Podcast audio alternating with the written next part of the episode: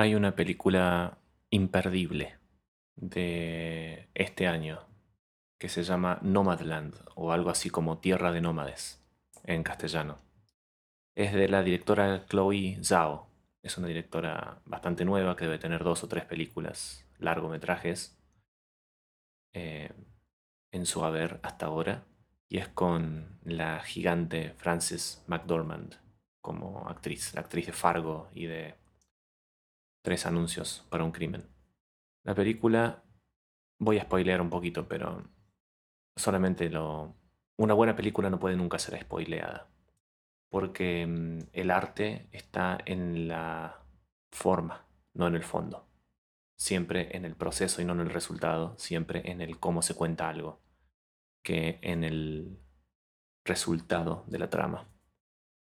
Habiendo dicho eso, esta película trata la historia de una persona que vive en su vehículo, en una especie de combi, digamos, en Estados Unidos, en una zona muy pobre, que dicho sea de paso nos recuerda y nos hace ver cómo en Estados Unidos hay lugares y situaciones de mucha pobreza y de la tristeza y el desarraigo que viene acompañado de, de esa pobreza también.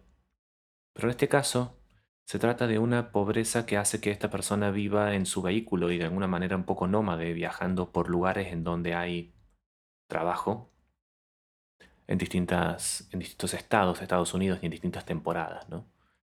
Algo que nos recuerda a lo que hacían los trabajadores golondrina en, o hacen aún en distintas partes del mundo, cuando van, por ejemplo, de cosecha en cosecha o a hacer temporada a un lugar eh, de vacaciones o turístico y así.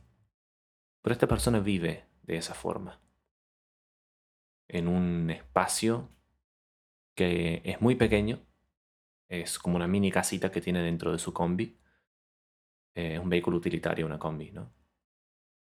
Y al mismo tiempo vive en todos lados, vive en una situación de paisajes amplios que están bellamente filmados en, esa película con lentes de, gran angular, em, lo que nos hace ver que en las carencias hay una manera de ver las situaciones como situaciones de libertad también.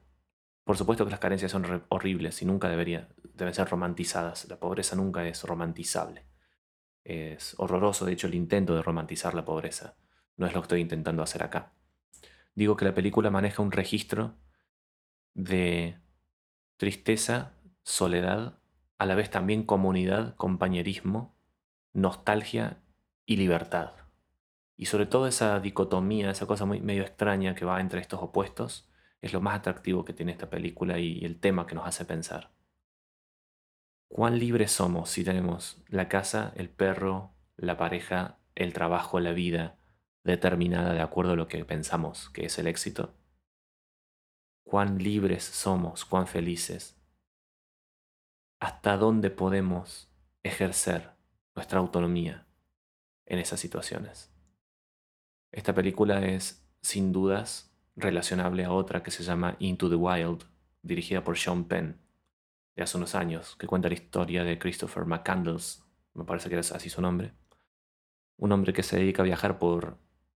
a dejar la sociedad de lado y a viajar atravesando Estados Unidos, y vive y experimenta unas situaciones en las cuales sufre carencias, pero realmente valora y disfruta las cosas que vive de una manera en la que todos los logros predeterminados por la sociedad muchas veces no llegan a satisfacer.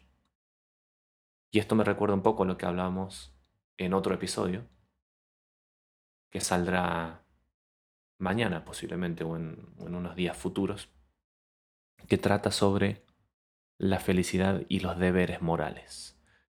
¿Cuál es el imperativo que uno tiene que seguir? ¿El de la pasión y hacer las, las cosas que uno lo apasiona, no vivir una vida sencilla y llena de pequeños momentos completos, mágicos y conectados.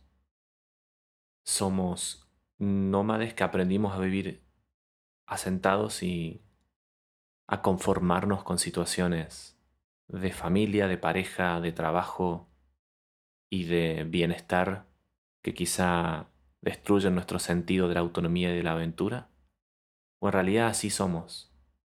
Una especie que ya se acomodó para vivir sedentaria Y estos que viven estas cosas y tienen estas urgencias y estas nostalgias de cosas que nunca vivieron son solamente unos loquitos que graban fragmentos de audio cortos para tirárselos al éter digital a ver qué pasa.